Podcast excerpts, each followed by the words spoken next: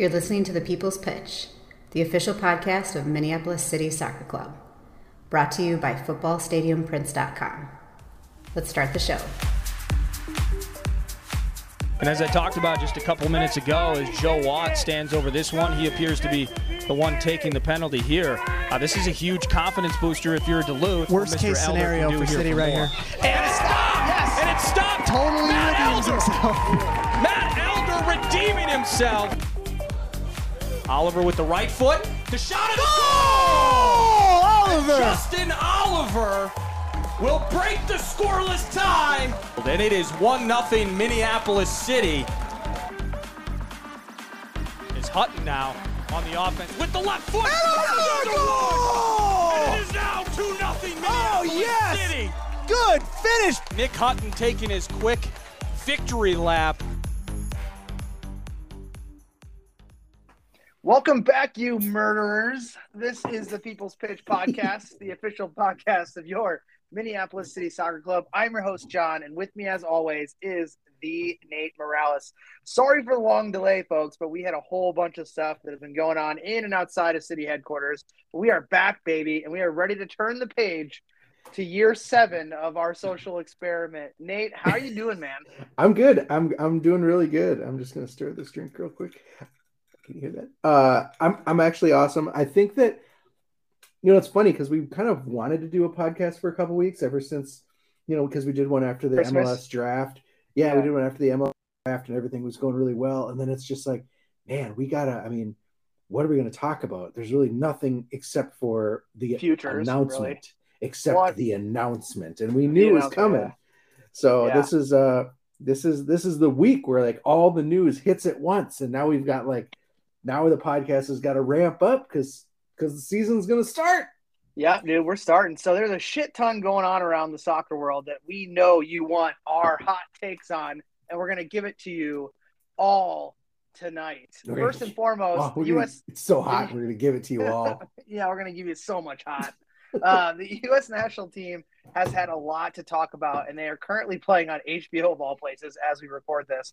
Um, there's also the Loons; they've been up to their old off-season ways again, and uh, we'll we'll talk about that. And then we get back to Crow things. We have the man, the myth, the legend, new general manager of Minneapolis City Soccer Club, Matt Van VanBenschoten. In the house tonight, or as he probably heard them say in the Netherlands, the Hus. The Wheeze. Um, the Huis, yeah, whatever it is. I don't know. I don't speak Dutch. Who's? You know, I don't know. Maybe it's the who's. Huis, who? It's H U I S. Get me a know. Well, Dutchman. Yeah, almost like we we're we're gonna have one on, so we'll Yeah. ask him. Um, so Nate, let's get after it.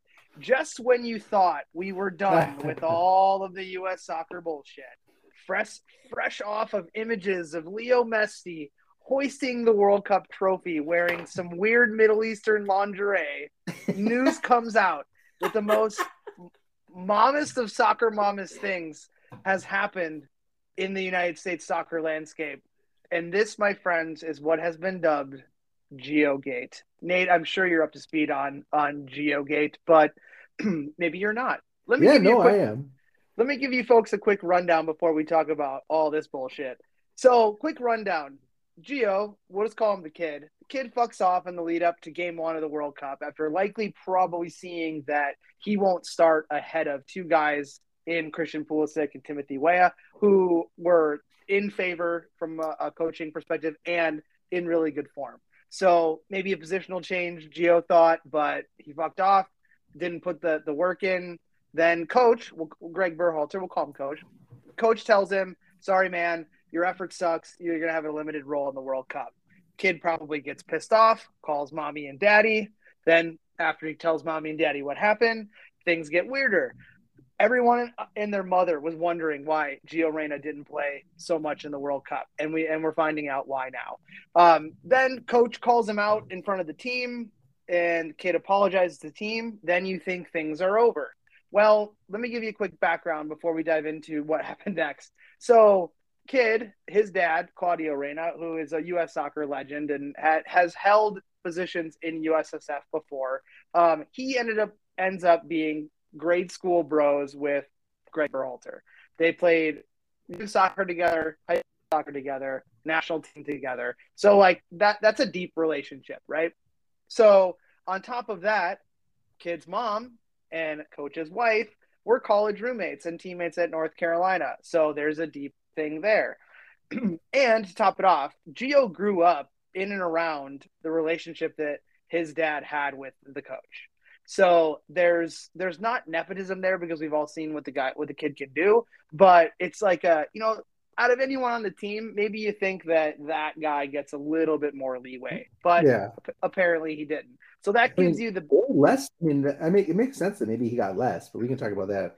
Yeah. So that gives you the background on on the relationship piece of it. Um, on top of the fact that USSF is riddled with guys that were teammates of both of them with the national team. So another added layer. So then we get back. Mom and dad call their homies at USSF during the World Cup about baby getting treated like shit and start to pop off and, and voice their opinion. Then mom goes and calls the USSF and uh, Earnie Stewart in particular, and basically says, "I have this story about the coach. He's a he's a he's a he's a a, a woman abuser. He he got in an altercation with my then roommate, his now wife, like mo- almost two decades ago, back in college." And like this is the person that you want to have uh, at the top of the of the pyramid here, coaching this team like what mom soccer mom bullshit is that Absolutely. i mean and then then the story starts coming out um, about that happening. But before that happens coach thinks uh, post world cup thinks he's off the record in a very public forum and pops off and names the kid as the player that uh, he was having troubles with. Then all the stars align why gio wasn't playing. Then all hell breaks loose and we find out that the mom got involved and the dad got involved and there's there's there's just oh, more of a nepotist shitstorm that a nepotism shitstorm than there than there was even hiring the coach.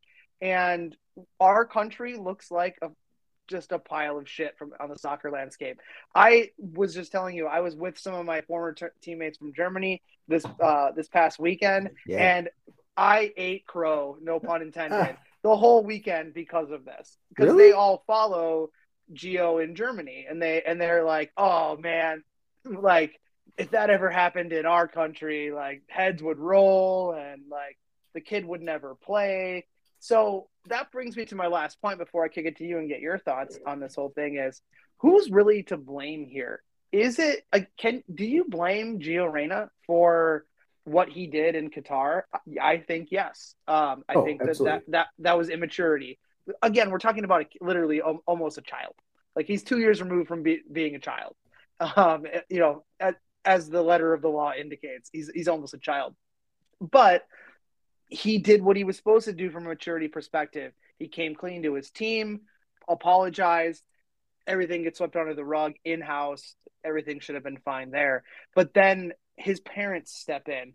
So do I don't know if like he knew his mom and dad were calling. I have to believe that he did because he didn't look very happy in Qatar for obvious playing reasons, but maybe he knew what was happening behind the scenes.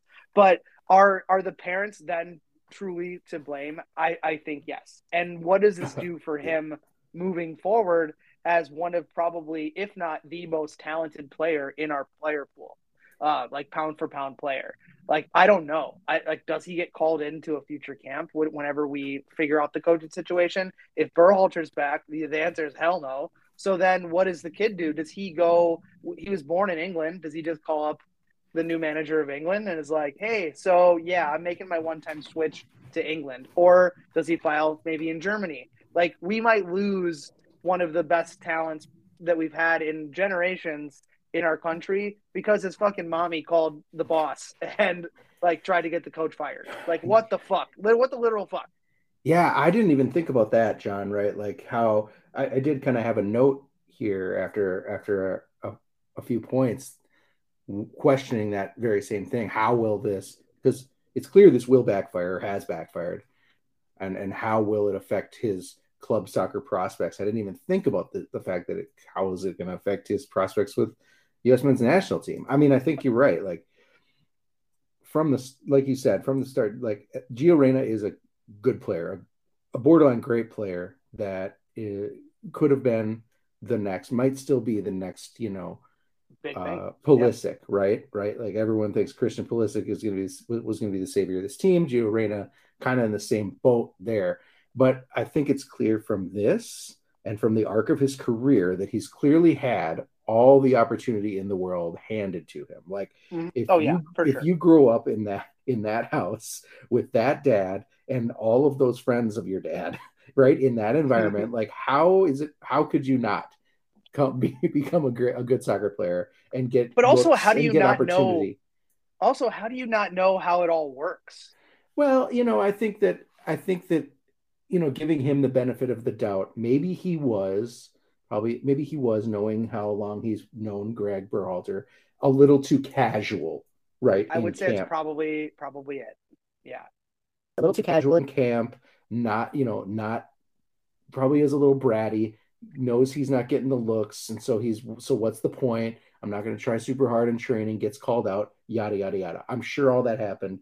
And I'm sure that Berhalter embellished it, dramatized it a little bit for the crowd Oh, around like what he told this player to do. And he made sure the player stood up and apologized and all that. I'm sure. I'm in charge. Yeah, I'm sure do what I say. I'm sure there's, you know, a little bit of truth in there, but I think we mm-hmm. can take kind of what happened at in Qatar at face value. What really blows my mind that uh, how clearly this is just a classic silver spoon response from a family who's used to getting their way, right? Like they not only it, it's not even because it's not the investigation from the U.S. men's national team really wasn't about Greg. The investigation is about all of the the ancillary threats and and um, that were received by by um, that that members of the staff, other other employees and members of the staff received. So you have to think, John, that not only did his mom, uh, not only did his mom call and, and dad probably put the pressure on Greg around why isn't my kid starting, called Ernie after the fact, after he didn't get the starts or after he didn't get the minutes to complain about Greg, right? But they were the whole time in Qatar, probably calling, like you said, people Each other, in everybody. people, yeah, people in Reyna's Rolodex that he has played with, worked with in the past, everyone they knew in their U.S. men's national U.S. soccer network to say, putting the hurt on him, basically saying, "Do what you have to do to get my get to get the boy minutes." And Mm-hmm. it blew up in their face. And now the question is, like you said, will this backfire and affect the his men's national team prospect, prospects? Will this backfire and affect his club soccer prospects in Germany? Like there are a lot of a lot of question marks around how this is going to play out in the future, or Yeah. it might just blow over. Greg might just not come back. Well, I don't think it's affecting his playing time in Germany. He scored No. two game two game winners back to back. Like like it's not affecting that. But I don't know, man. It's just it it, it it's just like god damn it. Why this is why we don't have nice things. And we have Mhm. and then now we have a World Cup we're hosting. Like like come on. It could not be the wor- worst timing. So, where does this leave us then with Greg Berhalter. He's out of contract. He's not coaching tonight. Um, did not coach this camp because he doesn't have a job. So, um, how the contracts work at the national team level, for those of you who are, are wondering why the, his staff is coaching, is that the the the back of the house staff and the assistant coaches are on staff for um, at, for three months after a calendar year, just in case something like this happens. So like the the head coach ends on January 1st and everybody goes through, you know, February, March and then they're then they're done. If they don't get retained if a new coach comes on. Or they re up their contract and then they stay on for another calendar year, which would give them another three months after after their contract, the head coach's contract runs out. So um, they rolled out some some ass hat with a British accent, assistant lame duck manager coach for the cup uh, the uh, the camp cupcake they call it the January camp that's always usually like the C squad. So um, oh, and I, I forgot to mention throughout all of this they already fired Brian McBride, who is the one person I I believe is the only person with a moral compass probably in that whole building, and so he's gone because of what happened. He's also gone because of the performance at the World Cup. Um, not really scoring a goal, what more than one goal in the run of play. Um, so he's out. But Nate, names like Zidane, Jose Mourinho, Tata Martinez, Jesse Marsch, to name a few, uh, Bielsa. Bielsa, I was going to mention. Yep. They've been thrown out there and floated to, to, to take over. But before I get into my thoughts on the next manager, what are your thoughts with you know the opening and and who should fill it? It's funny you mentioned Bielsa because you know my my guys the Mexicans also the news broke today that they had they had agreed they had an agreement with Bielsa but mm-hmm. some members of their federation shot that down and they're probably going back to the to the hedgehog Herrera which oh, I love I love the old hedgehog which is awesome. which is which is very interesting to me and and actually encouraging if the United States wants, they could probably approach approach him and and have a good good shot at it. Because if this, I mean, Mexico also not a great showing at the World Cup. Also, I don't want that job. Offensively, offensively worse than us.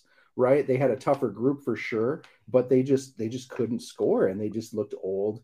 And and and if Bielsa was interested in that job, you gotta think he'd be interested in our job. I mean, you look at both of those. I want nothing to do with the Mexico job with Right. what's going on with that federation. But also, I I always thought that the next in line after Tata Martinez was always going to be Rafa Marquez, who's been coaching the B team at Barcelona, and it, it just makes sense that he would be the, the next up in line. And he's such a beloved character in yeah, the landscape of Mexican soccer. yeah. So, so, but anyways, he's my starting thoughts- center back in, in in FIFA Ultimate Team.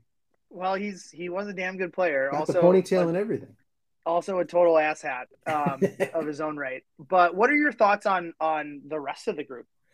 I, I mean, uh, you look at that list and you're just like, who, whom, whomst is is on is actually available, right? Like you could just start rattling off unemployed soccer stars and say, yeah, they could take the job. But I mean, Jesse Marsch, no, he unless unless something awful happens at Leeds in the next month or two, and they drop to to into the relegation zone, and the board makes a drastic decision, I think he's he's going to stay there.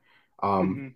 you know, I think if if we look Jose's way, I would I will be very upset. I think he's one of the biggest assholes in soccer. I think So every club he touches hates him when he leaves. Like there's just like talk about a culture killer right there.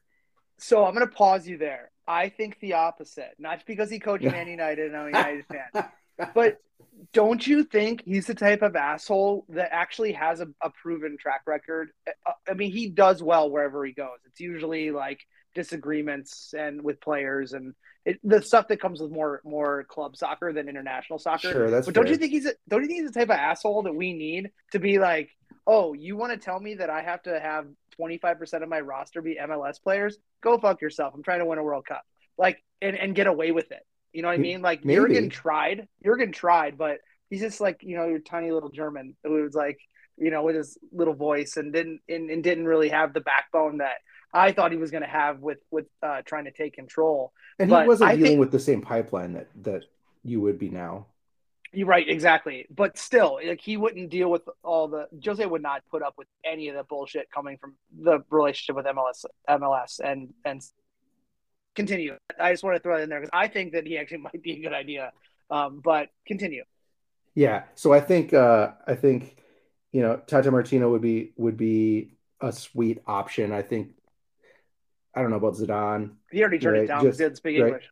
Oh, I was gonna say just because just because he was a great player and an okay and a coach for a big team, like you know, you can't you can't assume he would take the job. He already turned it down anyway, like you said. Um, Yeah. but who was the guy we talked about a couple weeks ago who just got fired from Spain? That we Well, I- I'm gonna get into that. because I think he, yeah, I think I think he'd be my top option, honestly. so cat's out of the bag. That I was gonna say, you back the Brinks truck up full of cash right to Luis Enrique, and you're Yep. like, "Here's the keys, bro. Make it happen." Um, but I think like my thoughts on on the job itself, it's such a desirable job, but it has so much stink on it. Like you Mhm. look at the FIFA scandals, you look at how corrupt CONCACAF used to be, and they're trying to clean it up. You look at the federational nepotism that we've had with the his boss will be the brother of the guy that likely isn't coming back. Um, you look at parents calling the federation about who about the the the mistreatment of their their babies to uh dur- during a major tournament like that stuff i look at that and i'm like yuck but well, I don't why- know. I don't know because then because in these in these in this instance, when you talk about a guy like Luis Enrique or Jose or Todd or you know, all of those coaches are legendary, like larger than life coaches. So but do you th- think it matters with a mom who's willing to do that? Yes or like- it, well i mean yes and no. Like the mom can can can call up the moms and dads can call up and shriek all they want right? But it's it's it's like well you're not calling your husband's college roommate anymore. You're calling one of the greatest coaches in, that has ever Right. coached the game you know? Right. So good luck. Well we've we, we've already yeah right? Yeah. That that pigeon's definitely going to hit a plate glass window and not not uh, deliver the message. Um but i you know i already let the cat out of the bag. I think it's luis enrique if he wants the job it's his. But why why take the top why take this job uh, with all the the stink attached to it? Mhm. you're you don't have to qualify for a world cup. So you need to build your system and to identify top talent if it's not already there. Um it, so that that's a huge plus that is um, a huge plus automatic world cup automatic World Cup. Um, the World Cup is is it's in the country. You have you have the money and the resources that some federations don't have. Um, you know, there's there's just a lot of good about this job. Which every time we we get the wrong person in place, I'm like, God damn it! Like, why can't we just make the right decision? You know, like why are we bringing back a Bruce Arena? You know, like why why are we like why are we hiring Greg Berhalter of all people to be the person in charge of a rebuild to get us back there? He did the, he did the job though. He got us back Yeah. there, but still, like with the talent we have, we shouldn't be like squeaky bum time when the hexagonal's starting. Like we should For be well on our way to to being there because we have, um, as the massive superpower the United States is in everything that we we enter into. Um, but um, yeah, man, I, I don't know. I, I hope it's Luis Enrique, but let's put a pin in that uh, until we hear more news. But and without spending too much time on the Nats, are we really at the point, Nate, where they're playing soccer on the same channel, HBO, that is the home of Taxi Cab Confessions and Real Sex? like, like Yeah, what, I- what? What are we doing? it's just like we are truly in the the new era of streaming rights john when you think about mls going to apple plus um you know hbo yeah there's hbo getting uh getting this i mean it started with the premier league being on peacock and it's just like this is life now man and you've got to have all the subscriptions or you're not going to get to watch what you love and you know so much for cutting the cord now you're paying now you're paying even more so that's Yeah. great um Oh, awesome. but John, I'll tell you, man, it, it, it, you know, like you said, not to talk too much about the men's side. Let's let's move over to the women's because the men's team mired in bullshit. The women's team came back from New Zealand, big winners, man. They took it to the Mhm. Kiwis, scoring nine goals over two games, and and that's you know, New Zealand's not great, but it's a nice warm up because the She Believes Cup is coming up in February, which is a great international tune up that's going to hopefully get them firing on all cylinders in the World Cup. I think if you look at the women's side of the game, the worry really is and has been you got the new coach, you got a rotation of veteran talent out. Ju- uh, you know, Julie Ertz out, had a baby. Sam Mewis out, injured. Carli Lloyd retired. Um, Alex Morgan's on got- her last legs. yep, yep, yep. You- you get young players, Rapinoe, of course. Rapinoe also just the victory lap. But you've got and then you've got these young players coming in that are that are largely unproven, incredibly dynamic but very exciting. You know, and very exciting. But like, Yeah. who do you got to figure out who to rely on in some of these clutch positions, like like defensive midfield to replace Mhm. Julie Ertz. Like, we might be in good shape. We we might not, but it is nice to have a team that wins, isn't it? It is. I, I really never worry about the women's side. You know, I think we're we're light years ahead of uh, of things on that side versus the men's team. But what I worry about, Nate, is the rest of the world taking Mhm. giant leaps forward while we either maintain or slightly grow. So my only thought or thoughts are, w- when will it be like the men's team for the next generation to come through and really get their shot? And you, you spoke to it. And if we're gonna, or or are we finally going to see a women's World Cup where instead of being a ours to lose or or a major contender, and we crash out in the group stage with the early knockouts on the back of a bunch of old ladies who should have been replaced probably a year ago. yeah, I mean, I don't, I don't know if that's going to be the case. Like, like the, I think we might this this might be the year where we where we exit early because we we've got so many young players that are Yeah. in to replace, and and it's going to be like, like you said, Alex Morgan on her last legs, Tobin Heath on her last legs. Um, Yeah, Pugh, I mean, you could go, you could name 15 players. Yep, those they're all little they're all they're all aging out. Um, press right, but it's but yeah, it's Mal Pugh. It's um, uh, who's the who's the woman that I was just looking at it anyway. Uh, the, you know, there's a midfielder that's coming back in that should be good. Um, Mewis little the other Mewis, like hopefully they can step up and Mhm. and perform and and we'll see. I, I'm just the thing is is the difference is is I don't watch women's soccer otherwise. Like I don't watch the, and the NWSL. Um, not not really watching a lot of a lot of um, women's Premier League that kind of a thing. So like these World Cup games, these these women's tournaments are really awesome opportunities to get to know our talent and to kind of get interested in the next generation. So I just hope that they can show up, that they can perform, and if not, like you know, it might just be a down year and the cycle will start anew. But yeah, Well, you're right. Well, Greg England, France, Berhalter, they're they're getting Greg, bigger. Ber, Greg Berhalter might need a job by then, and he's taking a team back to a World Cup. So you never know. Zing. Yeah, that's good. All right. Well, enough about the national team. Let Let's move on. As Minneapolis City was dropping the big news this week, the club on the other side of the river found itself scooped, and they're probably counting their blessings for it. Behind the reaction to City's announcement of Carl Craig was kind of a low roar of soccer supporters up in arms over the cryptic announcement of the Legion. A thing is a thing that sounded an awful lot like a like a club sponsored supporters group, which is a no no. The Twitterverse was going wild with speculation and accusations. I myself, very upset. But after the dust settled, it became evident that the Legion, in fact, John, is a sweepstakes housed on a buggy website with confusing language. Did you um, did you get the impression that it was a sweepstakes your first time on the site?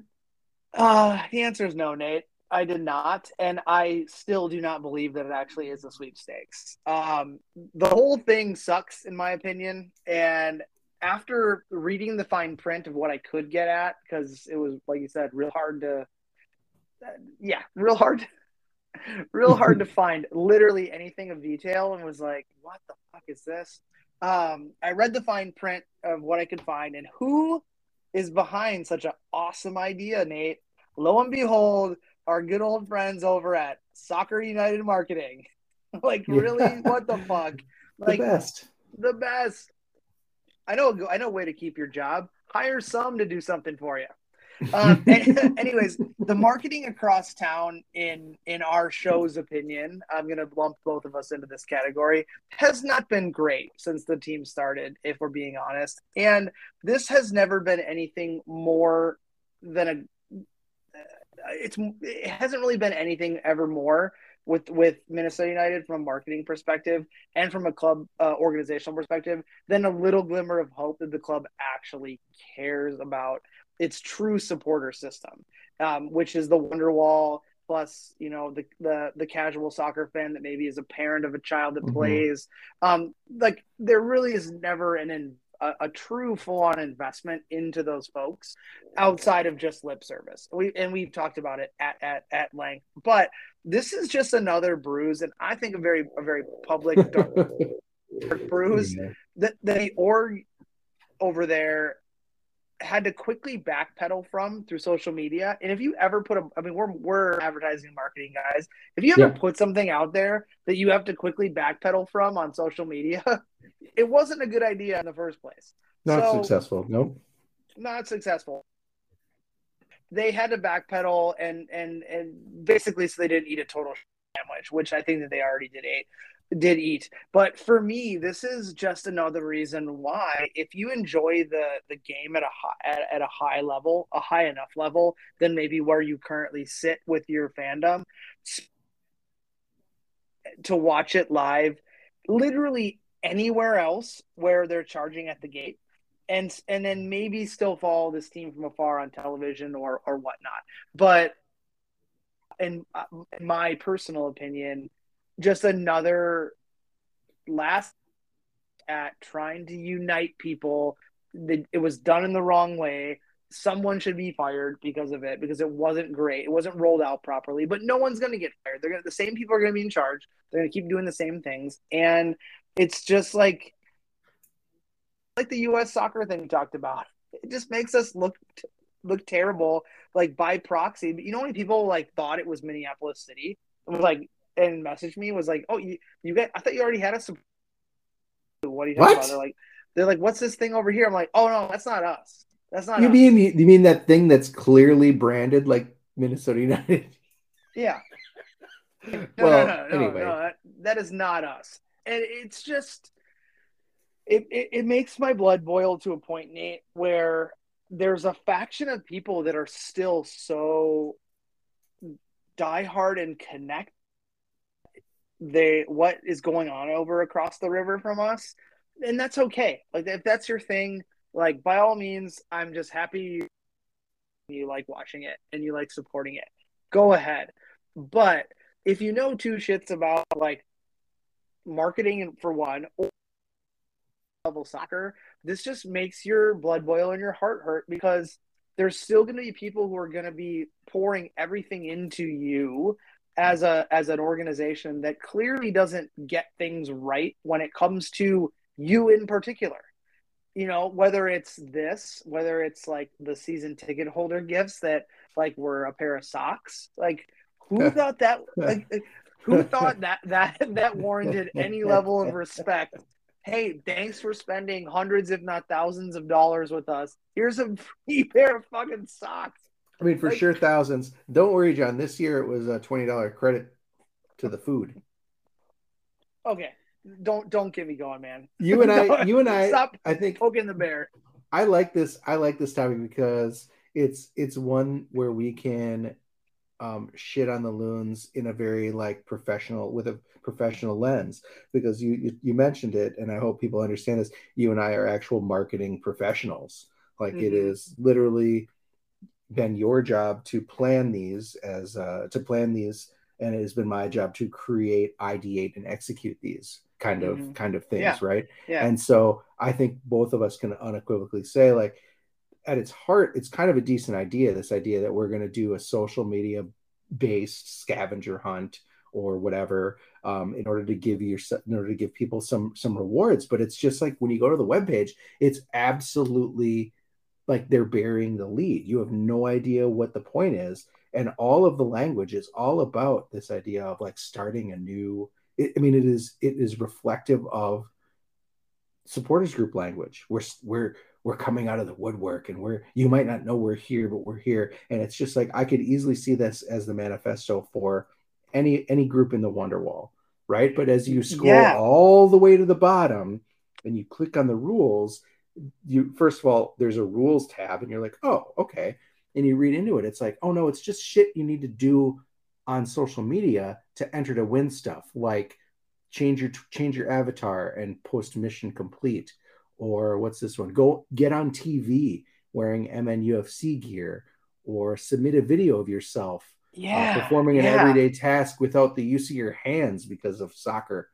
Right? So it's like the the concept is there right? Like we're gonna we're gonna drum up hype and and get people to show how they how how much they support their local club but it's just like the execution is very very muddled not great from a creative standpoint. As a creative director i am fully qualified to say that. Um so that's fine. And you can win some cool shit. Like you can win free games of fifa or you can win yeah yeah. t- some tickets or scarves and things like that. It's all just goofy stuff. Like it's all for fun but it's just like the, and like you said if you are the agency or the organization Mar- that, launch- marketing that, director yeah. that launches this and it gets that kind of response and nobody has any idea really what your campaign is about and you have and to they go the out- exact opposite direction of what the intent was Like- immediately that's an automatic fail. It doesn't matter how cool the idea is. It doesn't matter how how fun the prizes are or how cool the things are that you have to do to to to submit. It's just like nobody's going to do it. You failed. So that sucks. The funny thing, John, to me about all this is how easy it was for any for for the for anyone, especially me, to believe that Minnesota United would recruit for and try to launch their own supporters group. Like it's so it seems so united, doesn't it? It does. It's the MLSiest of MLS things. like especially when you told me oh, it's it's be, some you know soccer marketing united is behind this i'm like oh they're going to do this for everyone. Like after the no political speech fiasco and the boycott over not requiring masking during covid that somehow they got true north elite to, to back out of um, well, and the what you call it with the stadium workers. Oh yeah the wearing red right? Like doesn't it make sense john that like someone in the in the office with someone in the office that maybe is the owner would think it was a good idea to try and just hit the reset button on the whole on the whole rabble and be like, we'll get some new damn supporters in there. I, I think it's like it's like it's like old man tactics. Like you don't like yeah. me, I'm bringing my own guys in. You know, like exactly. It, but here's the thing: how many? I, I mean, I, I, exactly. I'll throw this out there, and, and you might have more, and we can continue to talk about this by all means. Let's get. But how many other MLS franchises was this engagement enacted for? And they were like, no, no, no, no, not no. We saw what happened over here in Minnesota launching it. We are not doing this. And MLS be like, but no, some marketing is doing this, and we contract league. So every team has to do this now so that they get paid or they they it's their thing. Like yep. how many other I, I i've been trying to I, I i've sent a few text messages out to some friends who are in other states mls cities and uh, mls states and asked mm-hmm. them like have you seen anything like this come through? Because i know they're heavily involved in their mls teams. And and no one's responded back yet other than to say like we thought it was what a fucking terrible idea and like are they really trying to do this so I, am interested in seeing what what the what the the backlash for or, or what what happens to other teams if they if they just if they just throw traffic and they're like nope it was their idea and then they and then it ends it with minnesota united or if it's actually booted up in a in a different fashion with better language for other teams like this was the pilot and it did not go well but mm. also honestly, Nate, like my gut that this is what everyone thinks it is. That it actually is a, an attempt to to uh, to to say our own thing. we don't like you.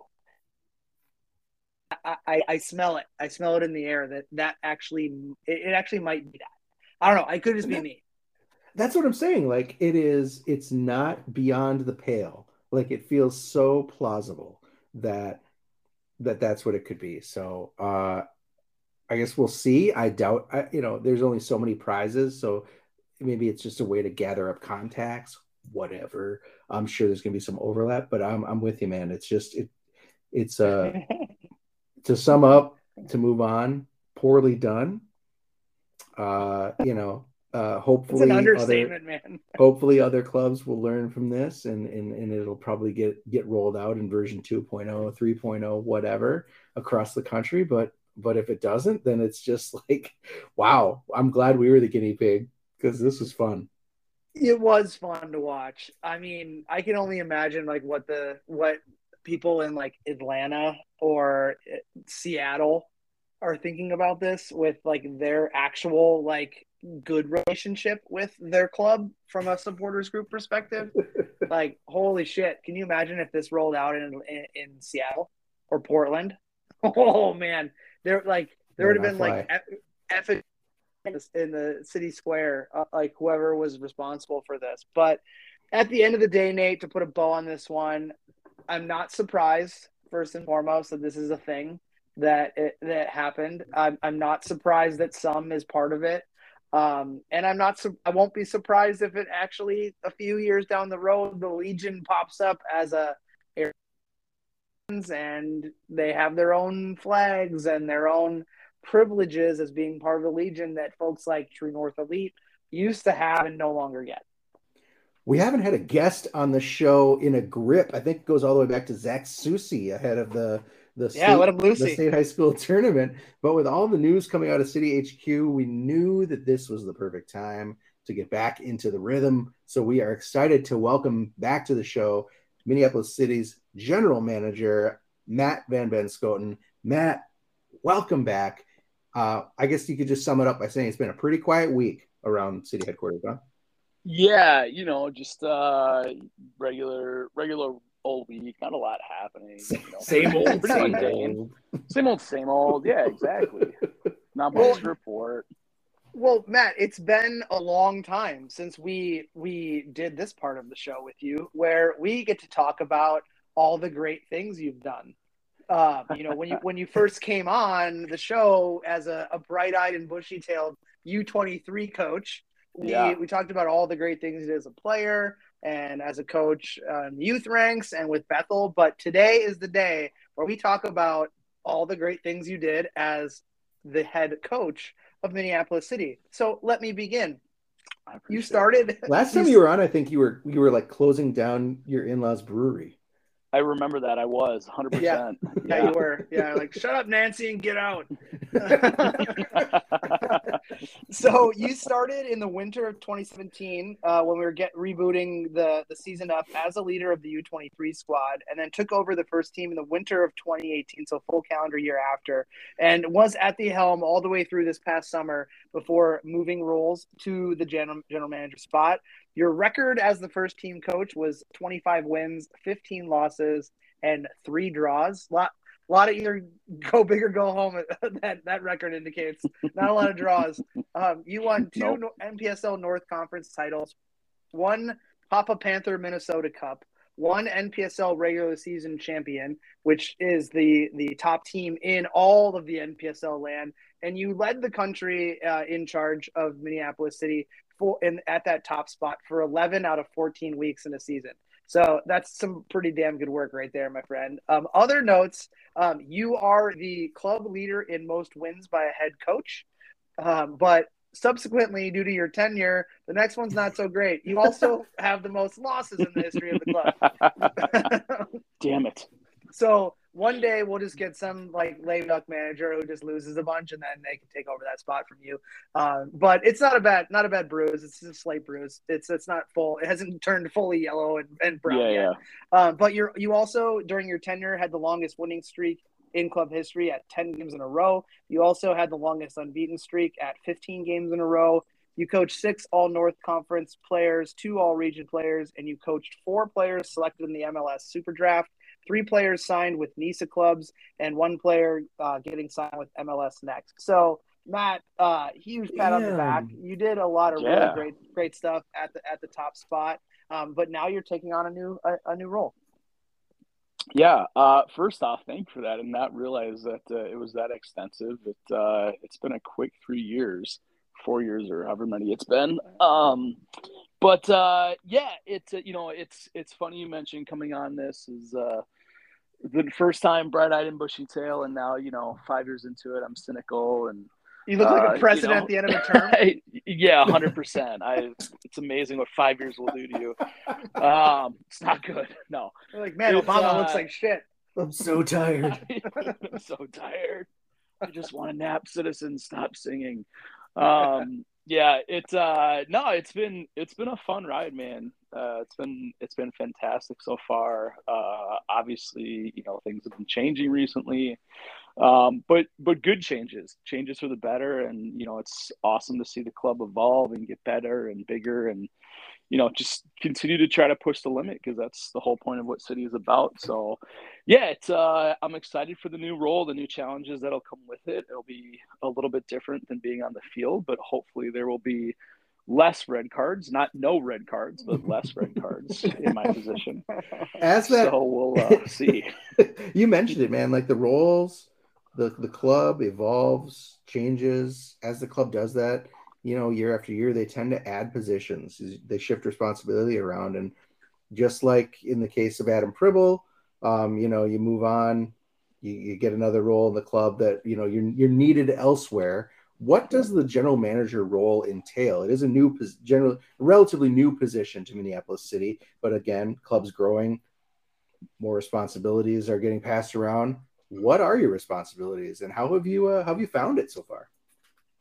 Yeah, it's been it's been fun. It's been a new challenge. Like I said, I think the since the general manager role is a new one, a lot of it is kind of figuring out what what does this all encapsulate. There's obviously things on the playing side, like still player recruitment, working with the new coaching staff, helping them to be successful. Um, you know, working with the futures, thinking about just you know how do we engage fans, alumni, and so it's it's uh it's it's moving from one very concentrated hat to a lot of different hats, and just figuring out, hey, how do I how do I help and how do we continue to kind of move the club forward and different ways. But you know, I really in in the few months that I've done it so far, I've really enjoyed it because I think when you get when you're as as the head coach or even on the coaching staff, you get so singularly focused on the team and that's it. And obviously there's peripheral things that are happening in the club and you know about and you hear through conversations, but to actually really be a part of it and,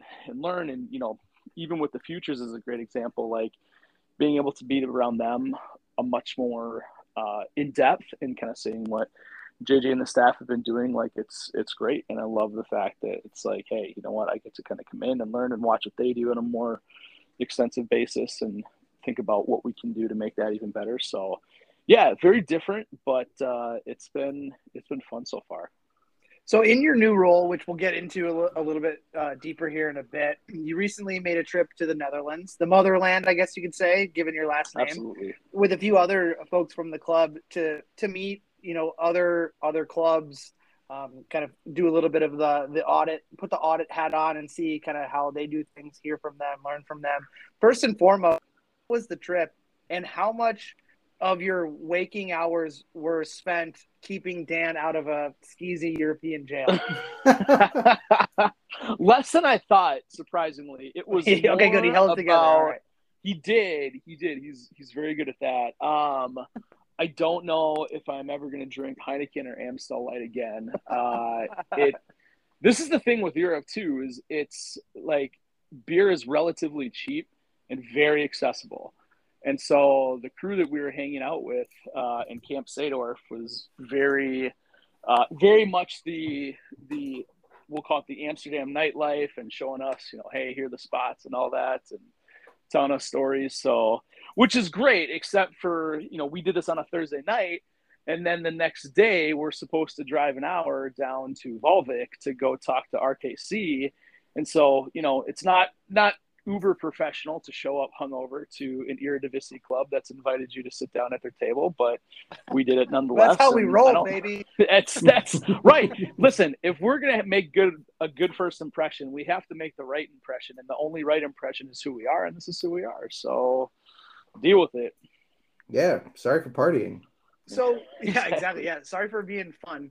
So what was what was the main outside of, of visiting our our Comp our friends? What was the main focus of the trip, and and where'd you all go, and and who'd you meet with?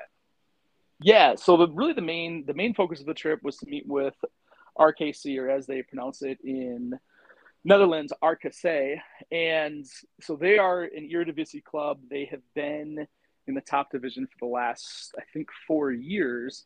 But we were able to get connected with them uh, by Michael Lindsay, who is the father of a player named Luke Lindsay in our club, as some of you may, know.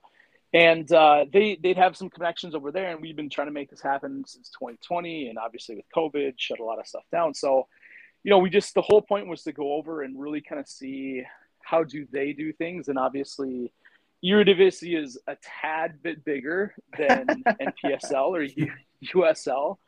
But what was really interesting is there were still a lot of parallels between who we are and who they are. So RKC has a budget of about eight million, which you know we'd love to have a tenth of that at some point. But when you compare that they're competing against Ajax and PSV and Feyenoord, like it, it's it's very very small scale, and I would equate that for us when we go against uh, Des Moines Menace or some of these other more, yeah, Detroit. Like it's just you know you're kind of in awe of like, man, you guys have so much, and how do you do this? So to see how they tried to do things as a small club in a big pool was was really helpful and it was like unbelievably nice people and there's so many times I'm sitting there I'm like I'm I'm sitting here with a Eredivisie technical director telling me about how they do things and I'm listening to their analytics staff and they're showing me hey here's how we do trainings and there's the coaching staff and we're going to go have lunch and it's just like man this is crazy but uh, really informative and a lot of fun just to be around that environment and, and see how other things or see how things are done in other parts of the world. So you touched on you know the the budget uh, the budget aspect of it, but what were what were some of the main takeaways from from the trip and and who you met with, and and how can that be applied to what we do in our little slice of the global soccer pie?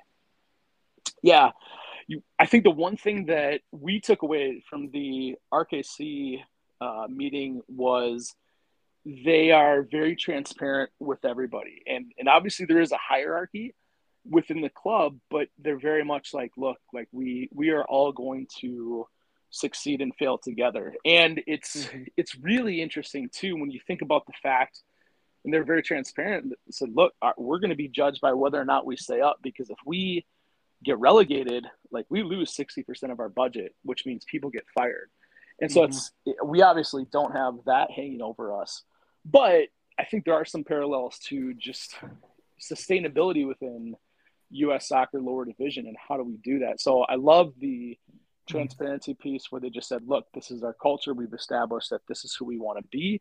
We understand that we're never going to be, you know, top top of the Eredivisie, but we can be really good at what we do. And what we do is going to be basically a community club. We're going to engage our fans we're going to start you know they haven't had a youth academy in a couple years but they're going to start that back up and really focus on player development it's like yeah that's that's very similar to where to where we're at with minneapolis city and you're like hey we got a whole bunch of young players that we can send over exactly exactly would you like some of them yeah yeah i mean that was that was kind of going to be my question is uh you know logistically how to run a club that's all great you know part of the part of the huge difference between our club and any and theirs is that mm-hmm. I'm sure their staff is paid. Their staff, yep. you know, it's their only job, right? There's yep. just a lot of there's a lot of extra focus that can be put on. So there there are lessons that you can take away about about these kind of things, but ultimately it's like who do we have that can plan game day between the hours of 8 and 10 p.m. Uh, right. you know, three nights a week, exactly. right? Um, exactly. So hopefully there's something valuable there. I, I do want to poke a little bit at John's joke, but like you know, you went, you were in a few different cities. You you you toured a couple stadiums, and you you met with with RKC pretty extensively. Like, any inroads attempted to be made? Were you trying to talk a little bit about about some sort of a pipeline? Like, you know, it's great that our players have been drafted by the MLS, but I think mm-hmm. at the USL two or the USL level, USL two level, you know, there are a lot of players that are going to be looked over by the MLS, and they they might appreciate a, a, a, brief tour, a brief trip to Europe for a trial here or there. Mm-hmm. Yeah, absolutely. I mean, that was the, you know, just to lay the foundation of, you know, how do we just start a connection and relationship with, with this club? And, you know, if something materializes, great. What was interesting is, and I, I didn't know this and maybe I should have, but if they're even for that club, if, if they sign somebody who does not – who's not on a Euro citizenship or passport, then you basically have to pay the international fee. Or you have to pay a lot more. Yeah, it's so like even for like an yeah, so even for an American, like you got to be like for them to spend spend that money or waste waste the spot, like you got to be really good.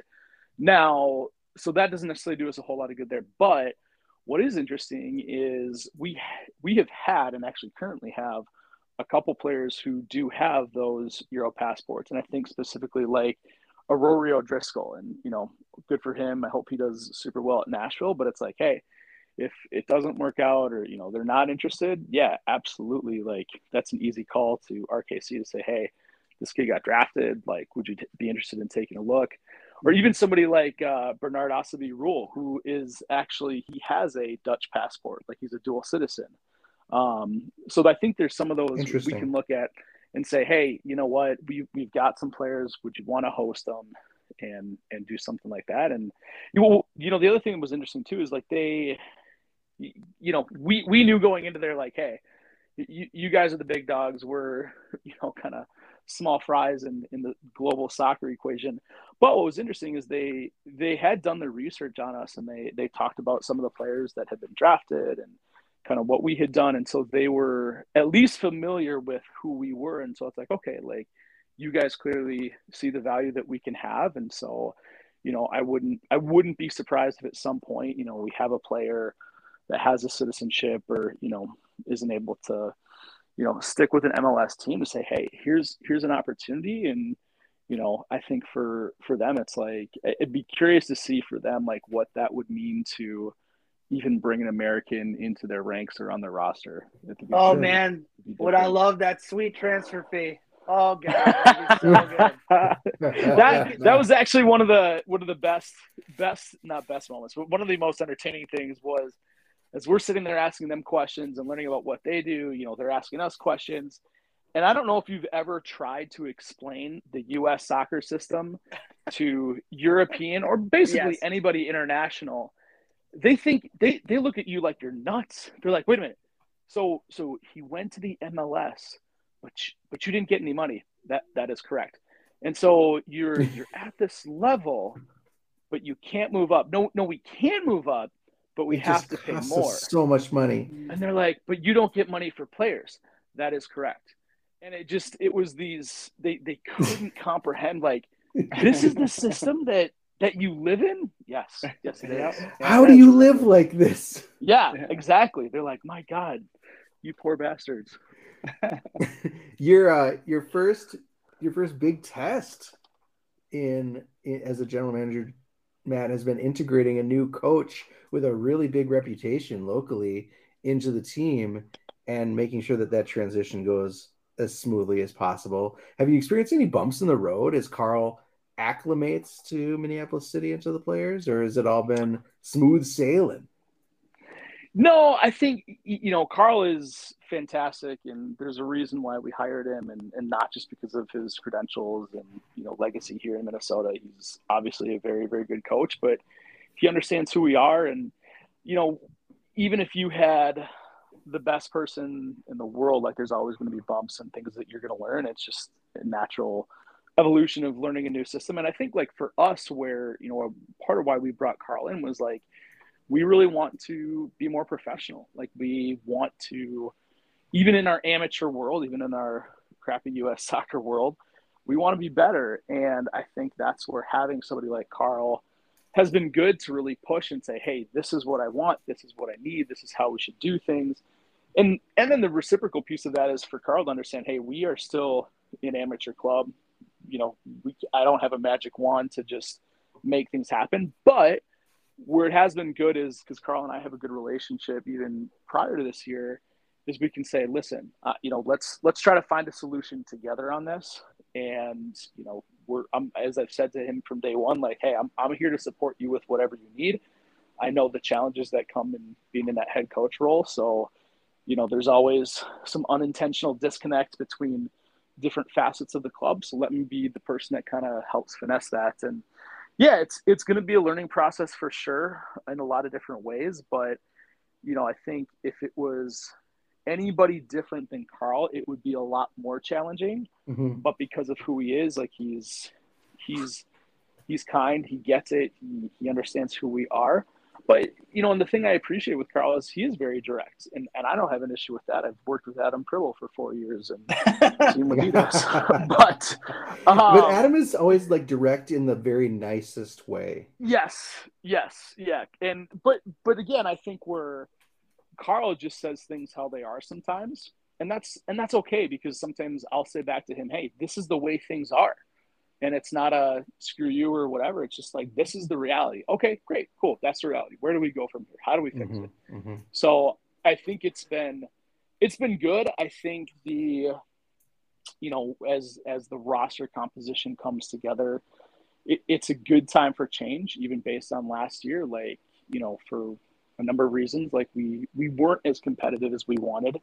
And so we're looking at this like, all right, so we've got a new coach, we've got a new staff, and obviously we're not throwing the entire baby out with the bathwater but it's just hey listen, for all of us, there's going to be a little bit of a shakeup, and that's that's a good thing for us as a club to really push ourselves and get better. And, and I think particularly for the players, like, hey, you, you might have been used to what we've been doing here, but if you really want it, like, this is how you have to adjust. And standards have changed, the coach has changed, and I think that's a good thing. Yeah. Well, I mean, and to that point, you know, when you think about cult, the culture at City, always super important, always kind of the secret mm-hmm. sauce, the super, the super glue that helps helps players, you know, stick together and perform better. Some of them even like above their potential because you know they're in, they're so comfortable in their surroundings. I think that's something that might have taken a hit last year just by virtue of Matt Elder goes away, Will Kidd goes away, you know, Aaron Olson out with injury long term. Like there are, you know, the Olivers kind of out in it, out of the club and then back in at the last minute. I think that there's that that is something that maybe was missing, especially across all so many new players and and so many young players, right? How is Carl fitting into that culture? Or to your point, is this about Carl coming uh, coming in and kind of taking it, molding it, and turning it into his own thing. Yeah, I think I don't think you know. Again, he could be Pep Guardiola. I don't think we're going to allow anybody just to come in and you know completely change the status well, quo. But maybe, maybe. but also, but um, no, you know, with with Carl, it's been a good balance for him and us to for him to come in and put his stamp on what we are doing and not to change completely blow it up but let's make this better or challenge some of the you know maybe conceptions or perceptions that we've had up to this point. So you know it's i think it's been good so far. And you know to your point when you were talking about players and you, you talked about kind of the culture that we had with the elders and aos and stiggies and little kids you know it's last year it was you know we we started to see some of that in our players, but it was just there's a lot going on, and so I'm excited for this next year to see some of that start to um, take place with some of these other players. Because even players that were with us last year and it was only their first year, like they're excited to get back after it this year for Good. the guys that we've offered spots to, and I can see them, you know, hey, I want want to play with this guy, and you know, stuff like that. So I think we'll start to see that next generation of you know crows kind of come together and like hey these are these are my boys and i'm excited to see that that happen. I imagine that such a experienced you know kind of high profile coach is going to require a significant hand in the roster building. Uh how how are you how how is the club and i mean specifically like you john and maybe adam if if he's mm-hmm. if he's involved? I know he's he's kind of got baby on the brain but he's got that going on. Yeah. How are how are you guys working together with Carl to maybe start building a roster for spring? How does that dynamic look? Yeah. So don't answer, John. I'm not gonna say anything. I'm watching they, the US. Uh, I'm watching the US game right now. You guys, you guys are just talking in the background. he he says he's watching the US game. Thanks for paying attention. We we we know what he's actually watching on HBO and that's fine. We don't yeah. judge. Yeah. Um no, it's been good. I think the you know what we did was we had we so it's a little bit different this year. Like we we are not doing winter training because um, mm-hmm. we don't U.S. Open Cup. Most of our guys, are, it's kind of split between in town and out of town. So it just wasn't worth the money to do that. So it's been it's been different in that regard, just because especially for a new staff to be able to see guys has been more challenging. Um, you know, so I've even returning guys have said, hey send Carl send Carl your video, which again in years past, like, hey, I know who you are, it's all good. You don't need to do that. I gotta do what? right, right, right. But again, it's it's good because it just raises the standard of like, hey, nothing is guaranteed. Everybody's got to earn it. And if you want to be complacent, that's fine, but you're gonna get passed up pretty quickly. So we we extended invites to anybody from last year who wanted to return to come out to these combines obviously there were some other you know there's always new players who want to join even from other clubs that reach out. And so brought them in and started to kind of go from there. And i think my list right now is at about 110 guys.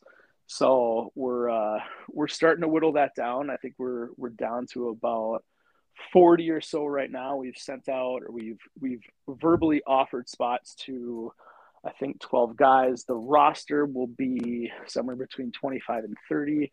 So, you know, it's it's it's getting there, but I think the important thing for us and the staff is saying, you know what, we're going to be very intentional on how we build this, and a lot of that is going to be from me saying, "Hey, here's who we have as our pool," and Carl's kind of looking at it and asking questions, and obviously he's conferred with his staff and you know are, are watching the video from the combines, and really just saying, "Hey, you know, here's here's what I want. This is what I need." Yeah. And um, This is the so type. gonna- Is it like like as in this is the type of player? Bring me these players, or or like Yeah, is it is yeah. it more like I've got a guy that that No, you know you haven't talked to yet? there's a little bit of that, but I, you know, I think the where Carl is good is I think he immediately garners respect and interest from a lot of different people, and so they see Carl Craig and it's like, oh shit, I want to go play for that guy, which is Sure. great. So even just kind of who he is, he has some of that, and you know, he, he uh, everybody who is coaching here in Minnesota, he's probably coached at one point, so they they all know him, and he's a pretty likable guy, so they want to work with him. So um, so yeah, it's been a little bit of like, hey, here are these guys who might be a good fit for us. Here's the profile of a certain position. Um, but again, what, what's great is Carl understands, hey, we're a Minnesota-based club. We're taking local players. This is what we got, um, and he gets it. And so you know, he's been we've been really good, I think, working together in terms of him asking me questions about certain players and you know just even off the field stuff like are they committed what's their level of you know uh, interest and things like that so it's been it's been pretty good so far even though it's different it's been it's been good So you're saying that that uh, you know uh, uh, Pablo Campos and Kevin Freeland aren't aren't coming out of the old NASL days to. Uh, to uh no not not at the moment but uh listen this is minneapolis city and it's usl and it's lower league so literally anything can happen John, who Yeah. was the guy that played for Valora last year? Where you were like, I don't know why this guy's playing for the UPS. Pa- it was Pablo. Yeah. It was Campos. yeah yeah, yeah. former And I- nasl mvp I remember I texted Nick Kent and was like, "Hey, you know that guy you just bu- like banged around against for like the last ninety minutes? Well, yeah, he used to be the MVP of the NASL. I was like, Yeah. good job. Um, well done so, buddy like you didn't have much else on your plate. Um, you, you Yeah. talked about it briefly, but um, you know, you're integrating a new coach, you're shaping the roster. Um, we're in the midst of the future cycle, uh, the future cycle starting up again, and, and you talked a little bit about that. But you know, I, in the past, there's been that disconnect due to literally just lack of hours in a day Mhm. between not being full time and having first team stuff for the first team coach to get involved early and often in the futures program. Um, what were your, what were your conversations like with Carl about the futures piece of things and like how important it actually has been and it will continue to be to grow the, the the players and the player profiles identified from that younger age group up into the first team. Yeah, that was actually even in one of the first conversations that we had. I was actually going to meet with JJ and, and talk through the future stuff. And Carl's first question was like, "Hey, can I be a part of that conversation?" And just meet JJ. And then I think one of us ended up getting sick, and it didn't happen. But uh, he gets it, and it, it's encouraging to know that. And I'm sure that he will be out there. He'll probably come out to some games, and you know, because he he takes it seriously. To him, this is a professional club and even if you know we live in an amateur world like he wants to be very professional about it and understands that you know even though not every single one of these futures players is going to play for us in the future like this is where we're always going to look first for talent and he can come in and have some input with the staff on you know what he's looking for as he puts together his game model for the first team and kind of his own stamp on things. So yeah he definitely understands it. And uh, like i said that was one of the first things that he asked me about. And so it's it's encouraging because I, I could also see a first team coach coming in and just being like be like this isn't this isn't my wheelhouse. This isn't my focus. And Yeah, I don't want anything to do with that.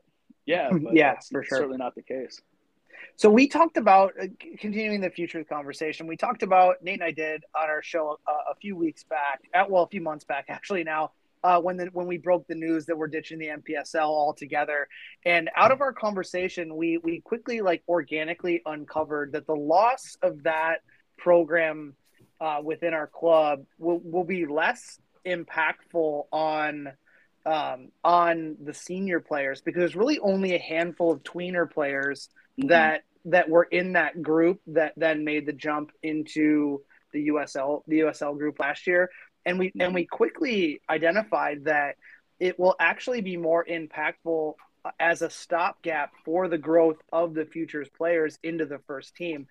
In your opinion, how much more difficult do you feel it will be for players now to crack into that first team um, from the future since you've seen the talent level or the gaps in, in the talent level being the, the USL two manager last year? Yeah, it, it's definitely it will definitely impact us not having an NPSL team for kind of up and coming players. But I think, you know, again, given that Carl understands the importance of the future and even how we started to do it last year, where, you know, I, I was talking to the staff certainly in preseason or before we started the season, you know, are there any players who should be considered and at least come up to first team training?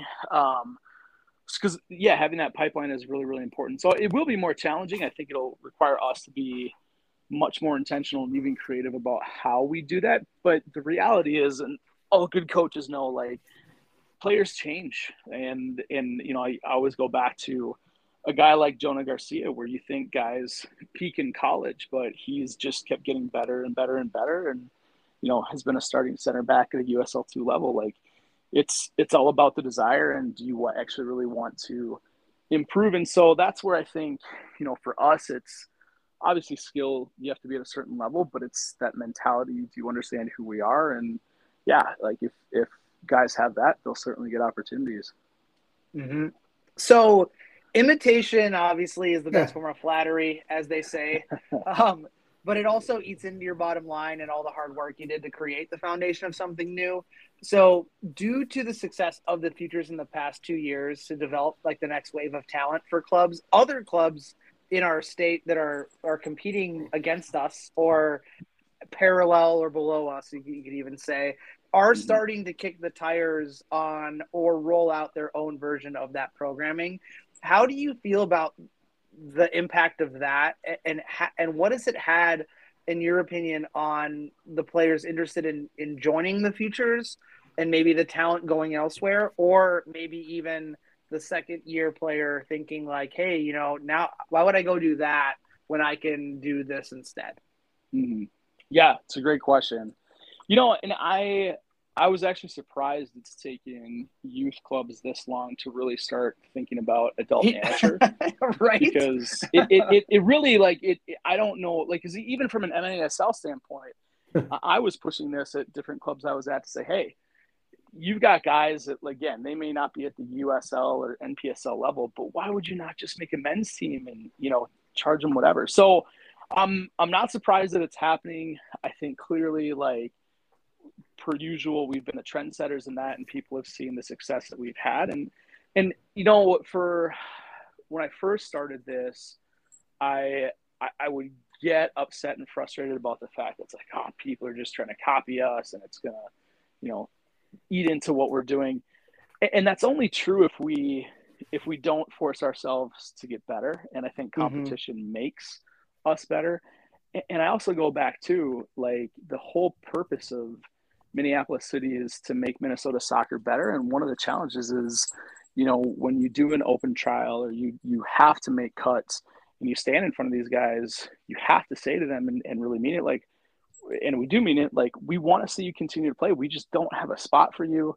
So if if we can't provide a platform for you, awesome. I hope that you go find it with, you know, uh, anybody else, like so that you keep playing. Because again, players change, and I, I think where it forces us to continue to do what we do is you know if you look around the minnesota landscape like yes there are other teams and there's other opportunities but i think the proof is in the pudding of if you want to go to the next level you come play for minneapolis city. And that hasn't mm-hmm. been a you know one or two person thing. This has been you know now we're on six seven players that have gone through our program and have moved into professional ranks. And so you know, the that's where I think the youth clubs will be great and will give players opportunities. But for the best players and and and they may not be the best players right now and that's okay like mm-hmm. at some point if they're really about it like i think they'll come back to us if and again if we've done our job and continue to be at the level that we're at so I, I don't think it's actually a bad thing i think people who understand the landscape and understand what it's about they get it. Um, so yeah, like I'm I'm not at all opposed to these clubs starting it, and I think it it again just forces us to continue to be better at what we do. Yeah, I agree with you on that, and and like me not really having a need to fill a gap on the on the senior side anymore now with you being in the role and like a lot some of the duties I just you know they're yours now. And I I'm I'm here I'm here to help if if, if need be. But it, I, have been moving more towards like helping out on the future side because I, I yeah. still I still have a um a, a, a, spot in my a soft spot in my heart for that level and and soccer journey development. Um, and no disrespect to the players that we had, I, I could see it at the trials where in in last season's version of the trials for the futures, I was like, oh man, like there are potential of like a handful of future first team players here. And I didn't, mm-hmm. and, I, and honestly, like, and again, all, all respect to the players that came out this year. I, I didn't get that feeling.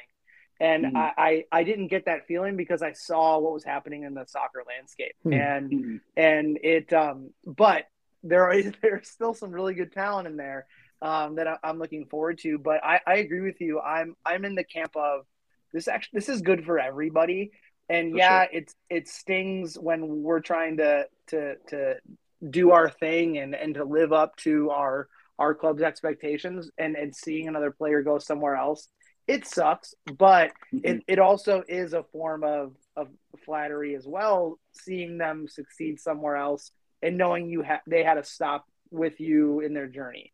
So i i completely agree i completely agree with you.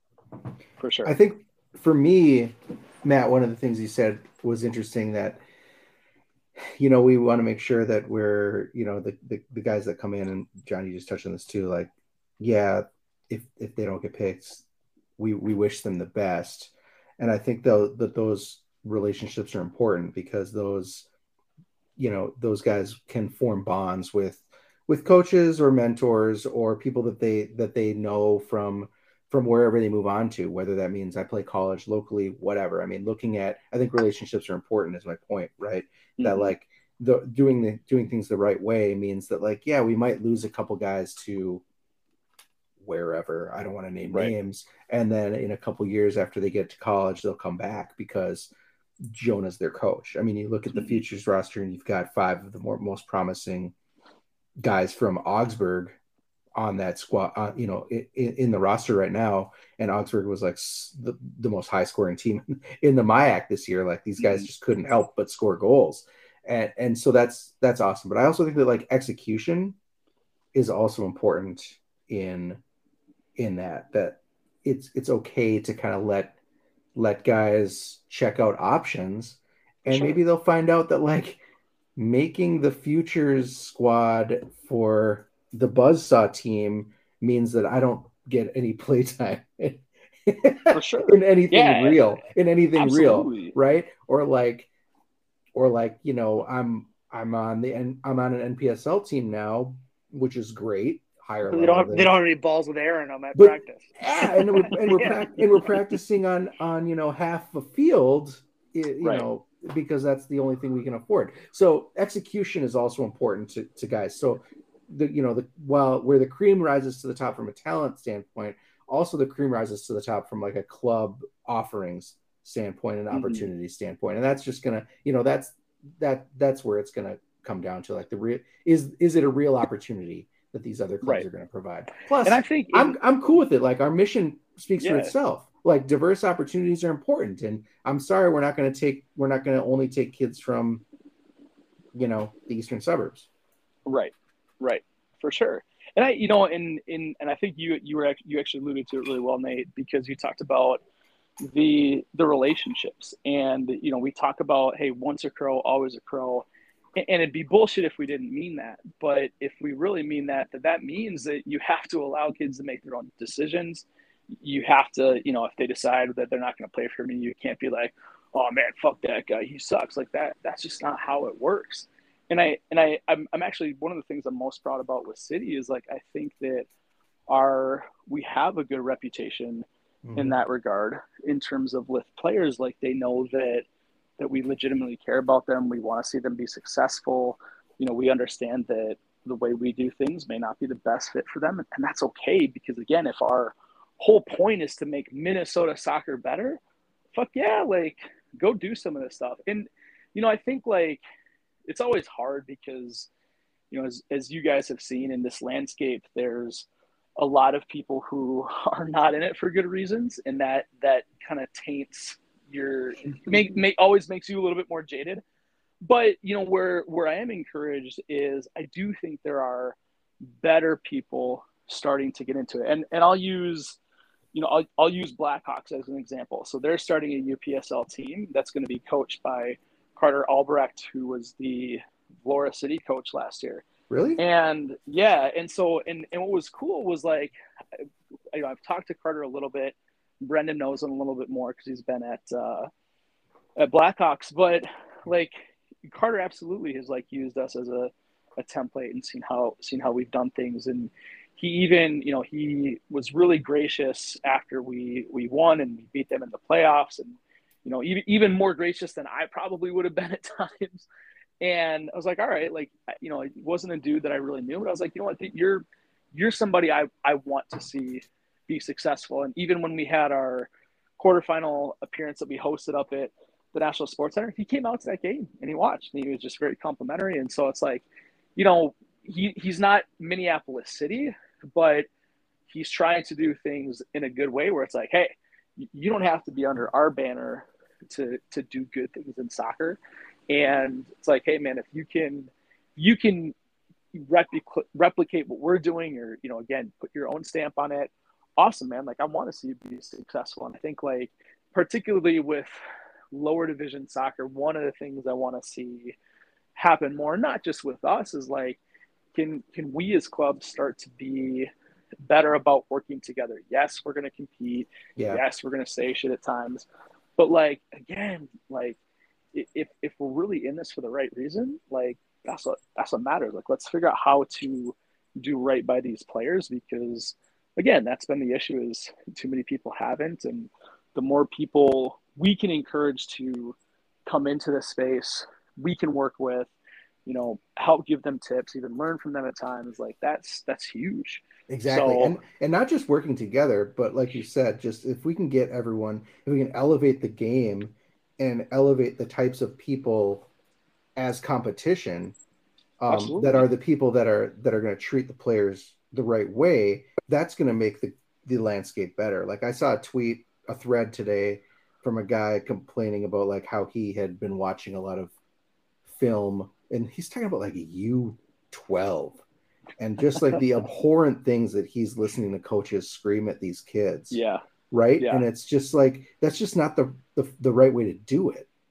And so if we can uh, you know uh, be the role model and yeah there are other clubs other organizations startups whatever that might copy the method but it's like if they can actually copy the method and actually copy the philosophy and the the, the go about it in the same way then everyone's going to be better off for it. And you're not going to get assholes that are you know screaming at guys from age 10 to 20 because because why? You need more money in your program's pool. Yeah. So, exactly. Exactly. Matt- no i i couldn't agree more. I, it's uh, always an awesome time talking to you. Uh, you know it's it's great to be able to to crack the crack the skull open of of one of the great minds in in minneapolis city history and really hearing about your philosophy and and really what's been going on because there's exciting shit going on in the club. And i think just uh you know you as general manager is you know the next step to the club's growth. And it's it's uh it's it's great to hear what that what that entails and and what's coming around the bend man. It's it feels like february is here almost and it's like that means it's almost spring and that means it's almost soccer and you can start to feel it already which is which is obscene but really appreciate yeah, you man.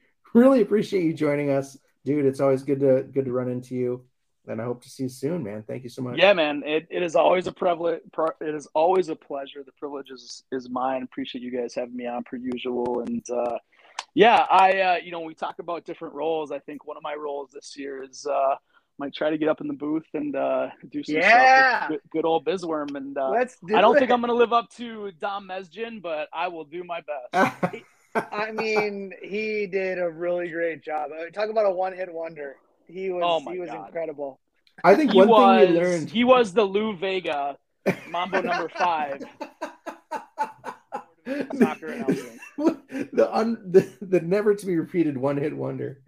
Yeah, One of yeah. the things we did learn last year, and you were on the sideline, so that sucks. But one of the things we did learn, you weren't there, was that like the booth is kind of the best place to party. Yeah, Yeah. I know. The one game that I like meandered for the NPSL when we were playing Duluth, I was like, "Yo, this shit is awesome!" Like, I gotta spend That was it. That was the one. I I, I actually the constantly, deciding factor for me to be not to not be head coach. I'm like, guys, this is way better. This is where less it's at. stress, more beverages. Let's go. yeah. Oh, it's funny because I get I get uh, questions all the time of like, so how hard is it really to like be an announcer, a be uh, a color commentator, a play-by-play person? And I was like, it's only hard in the prep, and then like you get loosened up, and then it's really fun. It's, Yeah. yeah. Yeah, But- it looks really fun. but it also it, it's really hard in making sure you're covering off on all the details and that's Yeah. why I, I i i have to say i'm so blessed that someone like nate moves in for when nordo's there but like guys that understand how to pronounce people's names right and also It's huge. and understand like and remember who they are because i'm like um, you know a play will happen i'm like i mean you've, you've heard the the broadcast and i'm like oh you know like so and so with you know a bad challenge or whatever and then i'll be like oh yeah it was the complete wrong guy but you just play it off like you know and then Yeah. no one knows the wiser That's It's so good. exactly it. It's exactly the exactly it. My wife complimented me after I started in Augsburg, and she's like, and she just said, "You do a really good job of pronouncing names." And I was like, you that's, do That's the feedback. You. That's like that's the best thing I'm good at. Like, I prefer to be a little You're- more dynamic than that. great But if at that's using English names. exactly Good job, buddy. like nothing else, anyway. That's, Uh, that's it's it. gonna be it's gonna be good. This is what I'm saying, guys. It's gonna be a good summer already. We're very It's fired great. up. I'm just. It's gonna be so fun. It's gonna be awesome. all right matt well thanks so much man it was good talking with you and uh maybe i'll, I'll see you tomorrow in futures Absolutely appreciate you, gentlemen. Thanks Yeah. for having me on. right Peace all out. right we'll see you And that'll do it for this week's show. Thanks again to City General Manager Matt VanBenschoten, and thank you to our wonderful show sponsor, FootballStadiumPrints.com. Whether your club is in the news because you're top of the table, like mine, or because you're bottom and just sacked your manager, or because you just hired a shiny new manager, Football Stadium Prints has anything from mugs to t-shirts to sweet prints of club icons from around the world, like John's guy, Sir Alan Ferguson, or John himself, John Bisworm yeah buddy or Eater Nelson Field. Don't forget, use the code CROWS10 for 10% off on everything you purchase. And remember, all US orders are shipped right here from the States. So there's no pesky international shipping charges or extra time invoked. Uh, 2023 memberships are now available. $89 is going to get you tickets to every UPSL and USL2 home game, as well as a voice that helps to shape the club for next year. And as a reminder, Minneapolis City is a 501c3. So if you're looking at your tax forms and you're worrying about paying in, like me, plan for next year and consider a gigantic charitable gift to the club that loves to give back. If you're interested in getting a hold of us, we have made it simple. Hit the club up on Twitter at MPLSCitySC. It's the best show on Twitter. Or you can hit us up at the show at The People's Pitch or you can email us mcscpodcast at gmail.com and that is all for this week. I'm nate and that was john. We're so geeked. 2023 looks to be another exciting year in minneapolis soccer. So buckle up. We're going to be back next week with some words from the q&a with new manager carl craig. But until then you got you hooked.